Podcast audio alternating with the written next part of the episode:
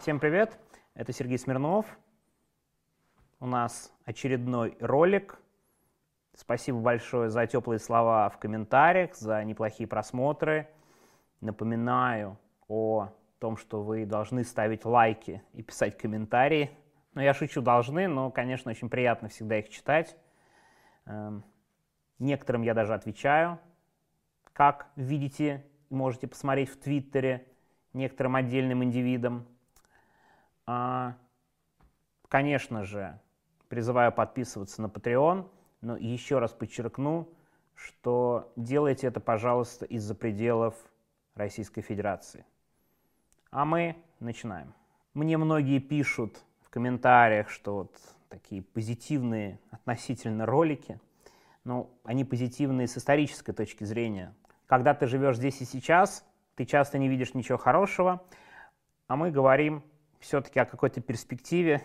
Хочу, чтобы вы меня правильно поняли, что все-таки вот здесь и сейчас все очень-очень плохо. Мы находимся в очень тяжелой точке. Мы, как обычно, поговорим об истории на канале. Ничего нового я не открою.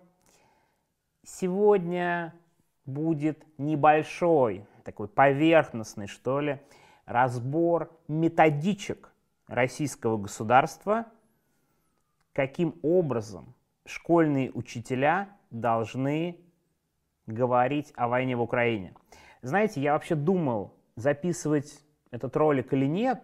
Вообще я читаю эти методички. Посмотрите, у нас на Медиазоне вышло 5 материалов с методичками. Прям тексты методичек, без всяких комментариев. Я, как бывший школьный учитель, 10 лет преподававший, узнаю вот этот стиль я его застал уже под конец преподавания в 2010 году. Но вот это вот навязывание, вот эта стилистика, это, конечно, что-то непередаваемое. Я много раз рассказывал эту историю, но повторюсь, потому что она мне очень нравится. Я пошел в школу в 1982 году. Еще Брежнев был жив. Шел в школу при живом Брежневе. И в первом классе в 1982 году я застал смерть Брежнева. Первоклассник. И что же нам говорит учительница? Надо же было как-то объяснить, почему все вокруг такие грустные и хмурые. И по телевизору ничего веселого нету, какая-то траурная музыка. У нас была первая учительница, та самая, которой много что написано и сказано. И она на полном серьезе решила провести с нами урок политинформации. И нас, первоклассников, собрала и сказала примерно следующее. Друзья, сейчас очень тяжелое время. Умер генеральный секретарь Советского Союза Леонид Ильич Брежнев. Думаю, кстати, ее по этому тону могли бы вполне взять на центральное телевидение. Леонид Ильич Брежнев – сейчас очень тяжелое время для нашей страны. Могут поднять голову враги и провокаторы. Поэтому нам всем надо быть на страже, внимательно следить, поддерживать друг друга и стараться замечать эти провокации. Какие провокации? Нам по 7 лет – какие враги Советского Союза поднимут голову. Ну, то есть я сейчас каким-то вообще недоумением повторяю эту историю. Я бы, наверное, не очень поверил, если бы и сам не был ее свидетелем непосредственным.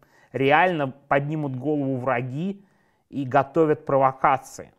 Почему я об этом долго вам рассказываю? Да потому что в опубликованных методичках я узнаю вот этот стиль, даже примерно теми же словами. Но учитывая возраст учительницы, не думаю, что это она писала эти методички.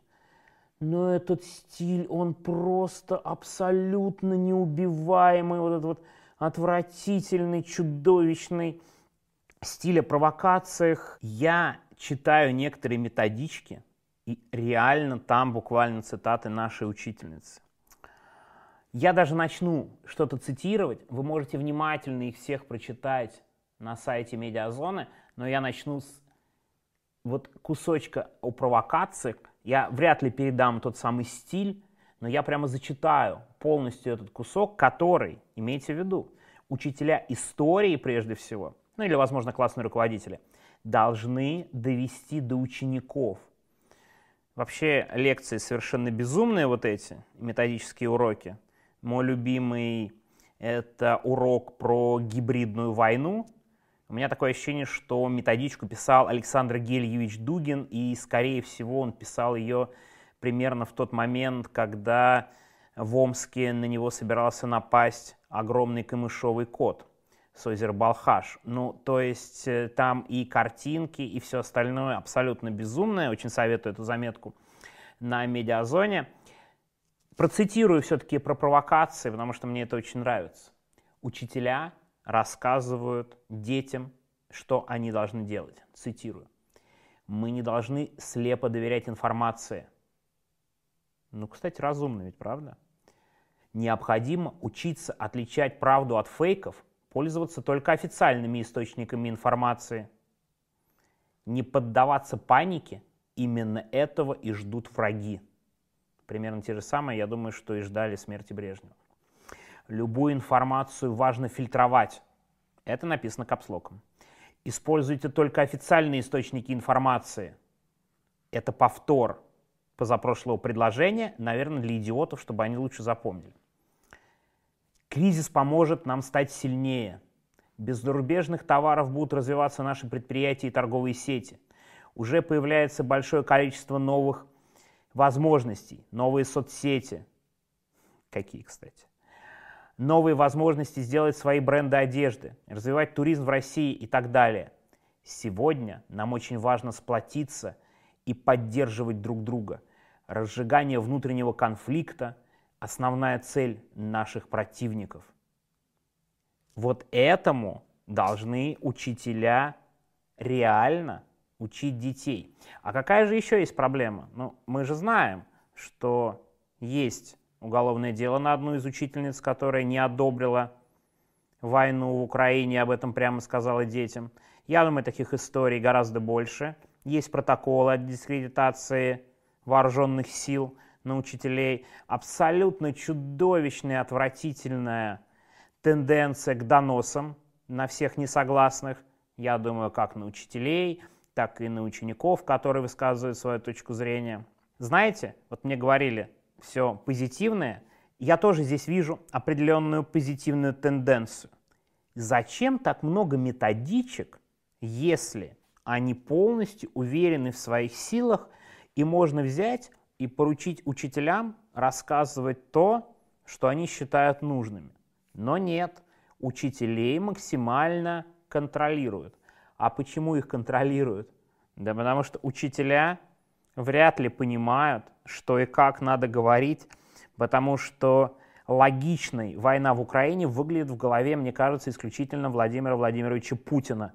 Ну, может быть, кого-то из членов Совбеза, хотя, судя по последним постам Дмитрия Медведева в Телеграме, вряд ли он отдает отчет своим действиям. Поэтому специально обученные люди пишут для учителей методички, в том числе используя вот эту грандиозную историческую лекцию Владимира Путина про историю, тоже абсолютно безумную. Ее вообще разбирать мне не хочется, потому что ну, это просто какой-то а, бред. Важно, что методички, вот там можно спорить много с чем, они примерно повторяются стилистикой, вокруг враги, все очень плохо, отвратительно. Но, с другой стороны, если мы их не обсуждаем и не спорим с ними, а, кстати, спорить с ними довольно сложно, ну, потому что, как бы, ну, ну, трудно спорить с людьми, которые говорят какую-то ерунду, да, и у которых есть своя позиция. Это все равно, что дискутировать с газетой, не знаю, завтра или с Александром Прохановым. Ну, о чем с ним дискутировать, да? Ему надо лекарство давать несколько раз в день и следить, чтобы он никого не кусал э, по дороге от э, кровати до туалета и обратно. Поэтому вообще я думал как-то спорить с этим, не спорить. Но поскольку много очень, к сожалению, разговоров и с вот этих сведений об этих методичках, давайте их кратко хотя бы немного разберем и поймем, что они пишут. Вообще ключевой рефрен всех этих методичек, да и голосов в голове Путина, это расширение НАТО на восток. Такое резкое расширение НАТО на восток, это главная угроза. Мы, кстати, исторически не будем анализировать это событие, потому что на самом деле даже на Западе нет однозначного отношения потому что там хорошо-плохо долгое время были споры. Вопрос даже не в этом немножко. Поскольку Путин активно говорит о продвижении НАТО на восток, надо вспомнить, а вообще всегда ли, во-первых, так было, а во-вторых, были ли какие-то у нас отношения у России у Путина с НАТО до событий в Украине? Или вот всегда это был главный враг, и всегда строились отношения очень плохо? немножко даже, забегая назад, хочется сказать, Борис Ельцин первым критиковал расширение НАТО. Ну, то есть, когда Путин говорит о том, что в 90-х там все было вот-вот абсолютно плохо, и мы полностью шли на поводу Запада, на самом деле первым, кто критиковал расширение НАТО, был Ельцин. Но Путин, придя к власти, умеренно это критиковал, но я специально нашел на сайте Кремля, на сайте Кремля, встречу Владимира Путина с генеральным секретарем НАТО Япом, Дехопом, с Хеффером, кстати, забыл такую фамилию, честно говоря, очень давно это было, 2004 год. Официальная встреча. Что же говорит на ней Путин? Приветствия красивые, я очень надеюсь, что то позитивное начало, которое было сделано почти два года назад, скоро мы будем отвечать двухлетие, как, по-моему, был подписан договор, как это позитивное начало, которое положено в Риме, будет усиливаться.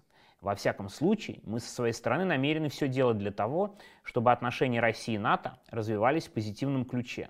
Вы знаете, уважаемый господин генеральный секретарь, наше отношение к проблеме расширения НАТО, эта позиция известна, она не меняется. И действительно, жизнь подтверждает, что такое механическое расширение не позволяет нам эффективно противодействовать тем основным угрозам сегодняшнего дня, с которыми мы сталкиваемся. Но все-таки есть и элементы, на которые мы должны обращать внимание, с которыми мы должны согласиться. Цитата, внимание, довольно важная. Каждая страна имеет право выбрать тот вариант обеспечения своей безопасности, который считает наиболее эффективным. Владимир Путин, 2004 год, попытка наладить диалог с НАТО и пока хорошие отношения. Вы знаете, когда прошло последнее серьезное расширение НАТО на восток? 2004 год. Это произошло в марте, в апреле. Путин говорит, мы вас тут приветствуем, у нас тут диалог, каждая страна имеет право решать вопросы безопасности как захочет. Так что когда в учебниках пишут, что Россия никогда не взаимодействовала с НАТО. НАТО хочет нас уничтожить десятилетиями. Но почитайте официальный сайт Путина. Это его официальные встречи, официальные слова. Там еще и они разговаривают с генеральным секретарем. Тот говорит, спасибо, что вот Лаврова вы отправили на процедуру расширения НАТО. Путин говорит, ну да, конечно, мы же как бы ценим наших партнеров. То есть Лаврову стоило бы напомнить, не надо думать, что мы все тут забыли, и в методичке можно пихать все, что угодно про расширение НАТО, что это враги. Вы просто 17 лет сидите у власти, и, кажется, возникают проблемы с памятью, склерозом.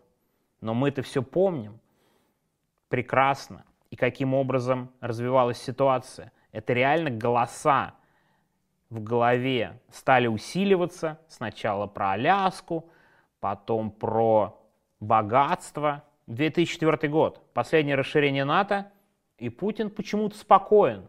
Наверное, помоложе был и не читал еще своей трэш-литературы.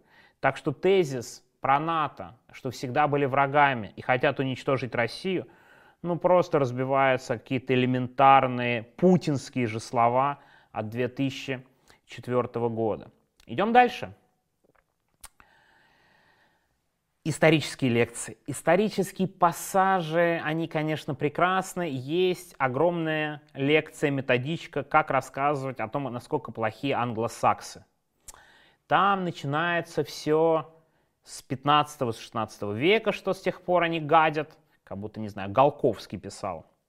Эту часть хочется, знаете, каждой методичке придумать своего собственного разработчика – очень долго пишут и нудно о том, что Англия всегда была против России. Кстати, дипломатически умалчивается, что Соединенные Штаты Америки вообще-то век были ключевым союзником России в XIX веке, партнером в том числе. И, между прочим, Аляска была продана для поддержания партнерских дружеских отношений. Это довольно важно. Англосаксы враги, они всегда хотели уязвить Россию. Ну, в XIX веке приводится пример Крымской войны. Довольно важно, о чем я уже говорил, что Крымская война и ее проблема в том, что Россия осталась без союзников. Об этом, конечно же, это не говорится но несколько пассажей из лекции про англосаксов, которые нам постоянно гадят, я прочитаю. В начале 20 века, невзирая на неразрешенные противоречия, для противодействия усилению Германии Великобритания, Франция и Россия объединились в военно-политический блок Антанта. Как объясняют авторы этой методички, противоречия неразрешимые, которые позволили все равно объединиться, не до конца понятно. Но важно, что во время Первой мировой войны, оказывается, англосаксы союзники.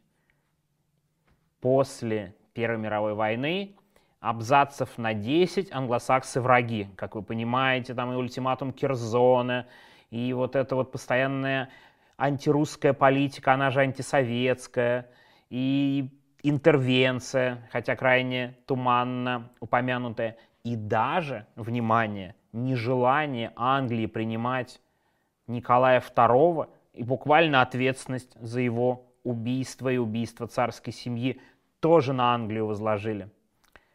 Долго, долго, долго, долго это все идет. И следующий абзац такой. В годы Второй мировой войны в результате агрессии нацистской Германии США, Великобритания и СССР оказались союзниками. То есть англосаксы всегда были плохими, кроме двух главных войн 20 века – ну, то есть вот логическая какая-то линия, она, мне кажется, не просто отсутствует, она просто разорвана. Почему они стали союзниками? Как так вышло? Почему противоречия смогли урегулировать? Почему эти противоречия стали менее значимыми? Ничего такого в методичке нет. Потому что методичка, ну должна же она упомянуть о Первой и Второй мировой войне, но они упомянули. Но когда надо обрушиться на англосаксов, это все забывалось. Знаете, как заканчивается абзац? Любое усиление позиции России в мире мгновенно вызывало противодействие со стороны англосаксонского мира. Кстати, кто писал это? Я вот читал как редактор эти методички – мира и мира в одном предложении подряд. Ну, ребят, ну вы хоть редактора наймите, ну что же это за позор-то такой у вас стилистический? Я цитирую, простите, потому что, ну, невозможно. Продолжается прекрасная, замечательная лекция, и в конце нужно как-то ободрить учеников. Заканчивается лекция про врагов, очень прекрасным абзацем. Э, там вот что еще интересно. В этих всех методических разработках, их много, но правда, почитайте, иногда дают возможность ученикам каким-то образом поучаствовать, ответить на вопросы, об этом поговорить. Но как только ситуация близка к не совсем понятной, как раз вопросы-то и надо задавать. Вопросов, в принципе, и нет. А, цитирую абзац. Тем не менее, за последние десятилетия Россия вернула свое влияние в мире, снова начала успешно отстаивать свои национальные интересы. Произошли укрепления и модернизация вооруженных сил, поставлены боевое дежурство, не имеющее аналогов в мире образцы современных вооружений. Сразу хочется спросить, какие? Россия создала экономический и политический союз с дружественными странами. Хочется спросить, какие? В настоящее время экономика нашей страны стала более независимой от импорта продовольственных и промышленных товаров, успешно реализуя национальные проекты. Какие? Ну, то есть общие слова без примеров, они, конечно, потрясающе звучат, и это реально методичка. То есть в этой методичке прямо написано такие очень пустые рассуждения, заканчивающиеся неким глобальным выводом, что все хорошо. Процитирую еще. Вот не могу не процитировать, мне прям очень нравятся эти все методички. А, есть рекомендации для учителей. То есть рекомендация, что именно говорить и как говорить учителям. Знаете, я вспоминаю своих учителей истории, с кем я общаюсь. Вот как бы довольно непросто им все это уместить в голове. Мне кажется, люди, которые писали эти методички, они вообще с трудом представляли, как учителя преподают историю в школе. Ну, может быть, это и к лучшему на самом деле, что они ничего не представляют. Если бы они представляли, было бы хуже. Они реально просят обратить внимание учителей к примеру. Ну вот процитирую. Рекомендация для учителя. После представления итогов работы всех групп можно выделить общие черты цветных революций, причины, цели, ход, движущие силы. Следует обратить внимание на поддержку этих революций из-за рубежа, направленность на свержение законной власти, конституционного строя, экспрессивный характер, мнимая ориентация на защиту прав человека и принципов демократии. Набор слов из какой-то нейросети. То есть вот даже я, примерно понимая, что хотели сказать авторы, ну, потому что я давно эту чушь читаю, вынужден по работе, в принципе не представляю, каким образом учителя должны были выявлять причины, цели и ход цветных революций, особенно с учениками, которые перебрасываются чем-нибудь на последних партах или играют в телефоны, да, как обычно они делают на таких уроках. Но ладно уж цели причины, это исторические термины, это, в принципе, действительно история должна учить этим вещам. Но как обратить внимание на экспрессивный характер цветной революции, прямо хочется конкретно спросить. Какой нахрен экспрессивный характер? А какой бывает еще характер у революции каких-то выступлений? Импульсивный какой? Я просто вообще не понимаю, что вы хотите сказать. Дальше. Мнимая ориентация на защиту прав человека и принципов демократии. То есть, если есть мнимая ориентация, то, вероятно, есть и немнимая ориентация.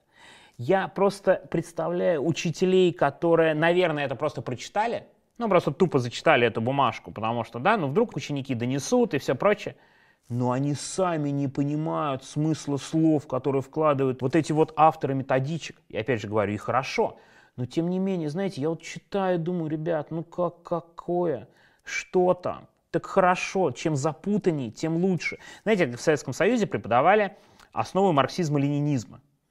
То есть учили какие-то бесполезные фразы.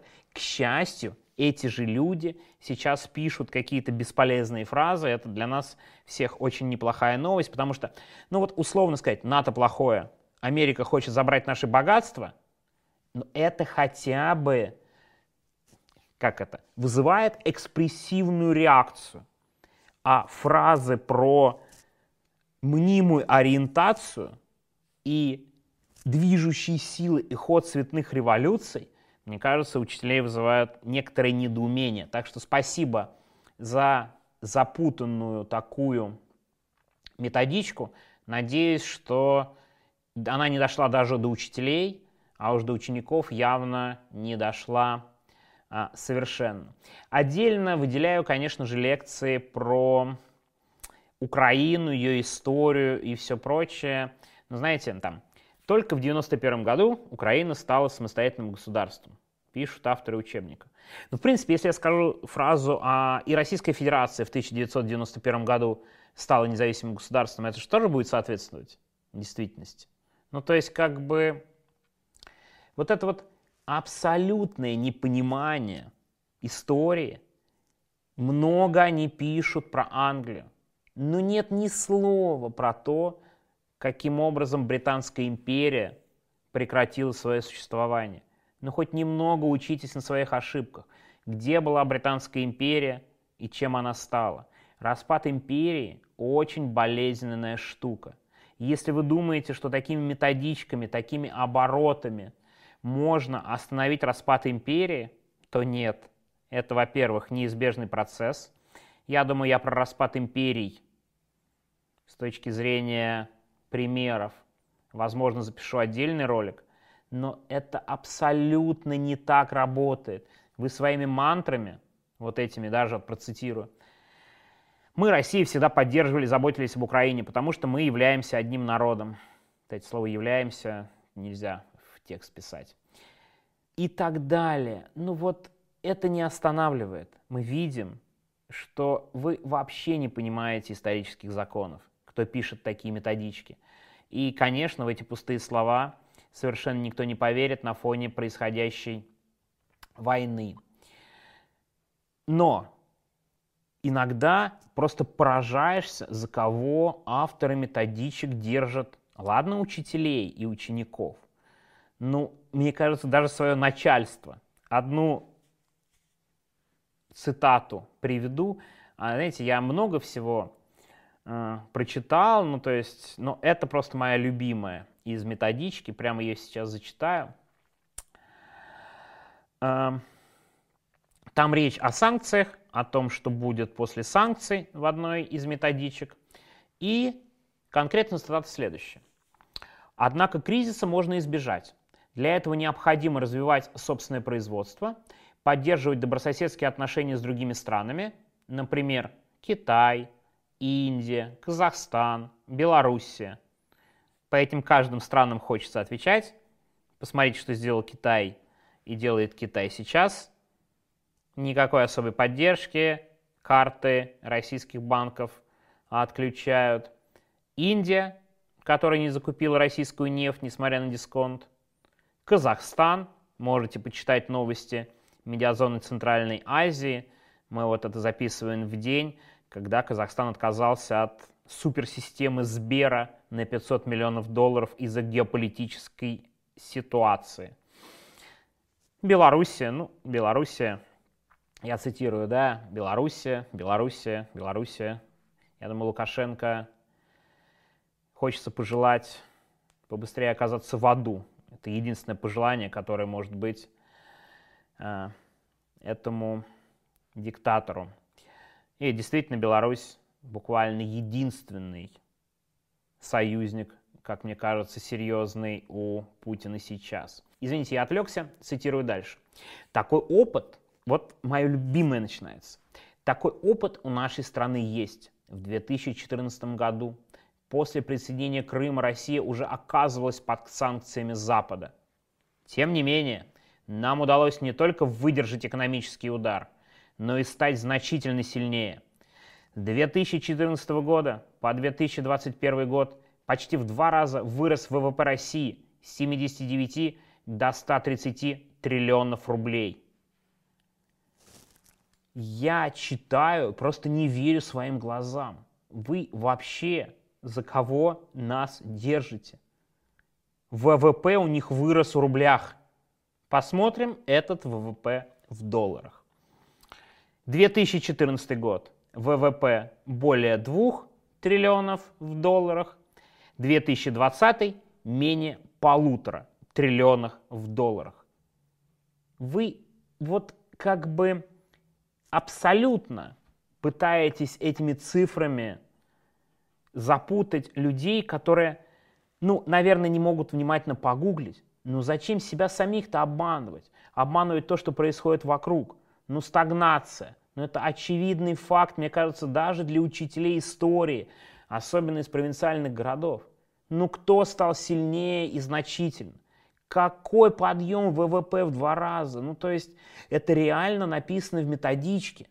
Ну, кстати, я это максимально приветствую. Чем больше таких оборотов в методичках, тем лучше. Но это просто какой-то абсурд. Ну, вы реально пытаетесь обмануть с помощью, ну, настолько манипулятивных вещей. Ну, все помнят, что случилось в 2014 году с рублем. И что случится с ним в 2022 году, мы тоже можем прогнозировать. Ну, общий вывод из этих методичек, я порекомендую их вам почитать. Очень много про историю. Я про историю уже не стал их опровергать, там, потому что, ну, как бы, там какая-то полная смесь примерно одних и тех же терминов. Там ссылка на то, что надо послушать песню «Кукушка» Полины Гагариной. Как, кстати, песня «Кукушка» Полины Гагариной может повлиять на все остальное, я не понял. Ну, бог с ним, это как бы отдельная тема. Я вообще с трудом иногда понимаю. Мне кажется, люди пишут, вот как бы не очень сопоставляя, правда, наверное, написали нейросеть там из тех айтишников, кто остался. Остались, наверное, не самые лучшие. Но вот этот общий компот, как любит говорить один бывший политический деятель, он абсолютно поражает, что они даже нормальных методичек написать не смогли. Но просто не получается. Это для нас в целом конкурентное преимущество. Империя распадается, и мозги у них тоже разлагаются. Почитайте эти методички, посмотрите, о чем там пишут – принципе, вы это плюс-минус все слышали уже по телевизору и из уст пропагандистов, но это очень плохо написанные методички. Это очень слабо доносимый месседж. И это, повторю, очень для нас всех неплохо. Спасибо, что смотрели. Такой, наверное, получился немного экспрессивный разбор методичек. Мнимая ценность данного ролика может быть вами отмечена лайками и комментариями, ну а уж особую значимость, надеюсь, этому ролику придадут мощнейшие финансовые вливания со стороны англосаксов в мой Patreon. Если ты англосакс, не забудь на него подписаться. Мы 300 лет, как минимум, сражаемся плечом к плечу против демонов в головах сумасшедших, которые сейчас находятся в России у власти. Всего доброго, спасибо, увидимся.